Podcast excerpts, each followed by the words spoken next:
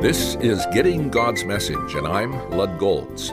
Let me continue to unpack my thoughts based on the phrase in 2 Peter 1 3, through our knowledge of Him who called us by His own glory and goodness.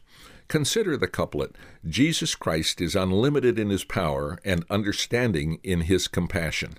The Bible says there is nothing impossible with God. He is omnipotent. Jesus demonstrated his power over illness, demons, and nature. John 1 3 says, Through him all things were made, without him nothing was made that has been made. Paul declared, By him all things were created, he is before all things, and in him all things hold together. Colossians 1 16 and 17.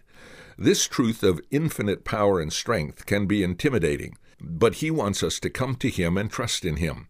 Psalm 103, 13 and 14 says, As a father has compassion on his children, so the Lord has compassion on those who fear him.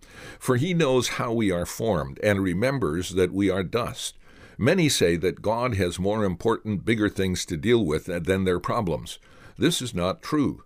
God understands what you're going through and has compassion for you. Paul encourages us to stop being anxious, but in everything, by prayer and petition with thanksgiving, present your requests to God, and the peace of God, which transcends all understanding, will guard your heart and your minds in Christ Jesus. Philippians 4 6 and 7. Did you catch the phrase, in everything? He can handle it and will. Isn't it great to know Him?